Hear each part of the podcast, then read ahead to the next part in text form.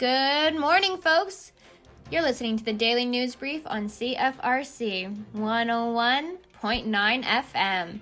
It is Tuesday, October 6, 2020. It is 8 a.m., so I hope you all have your morning coffee on hand because I know I do.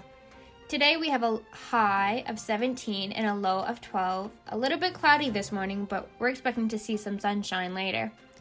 KFLA Public Health is reporting four new COVID 19 cases in Kingston today. But the good news? There is also four recovered cases, which brings our total active cases to remain at 27. This week is Mental Illness Awareness Week, which runs October 4th to the 10th on Queen's campus. Queen's University, with partner Bell Let's Talk, is hosting a free online webinar called Students' Mental Health in the Age of COVID 19. The seminar will highlight tips and best practices for taking care of mental health and learn how to spot signs of mental illness. The event is a free online webinar on Thursday, October 8th at 11:30 a.m. Eastern Time.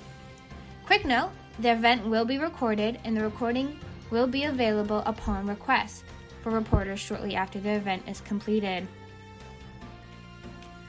Also, QBAS, Queen's Black Academic Society, is happy to announce their partnership with Google Canada to bring self identified black students a mentorship program for all years in its pilot year.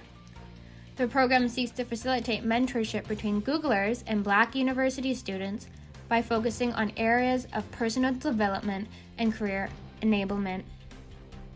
Whether you've considered working at Google before or looking to find out how your non STEM degree could be applied in this environment, you're encouraged to apply. Find out more information on QBAS's Instagram page. Applications close October 9th. Apply today. That's your daily news brief. Have a news update you'd like to share? reach out to news at cfrc.ca. I'm Jessica Summersall.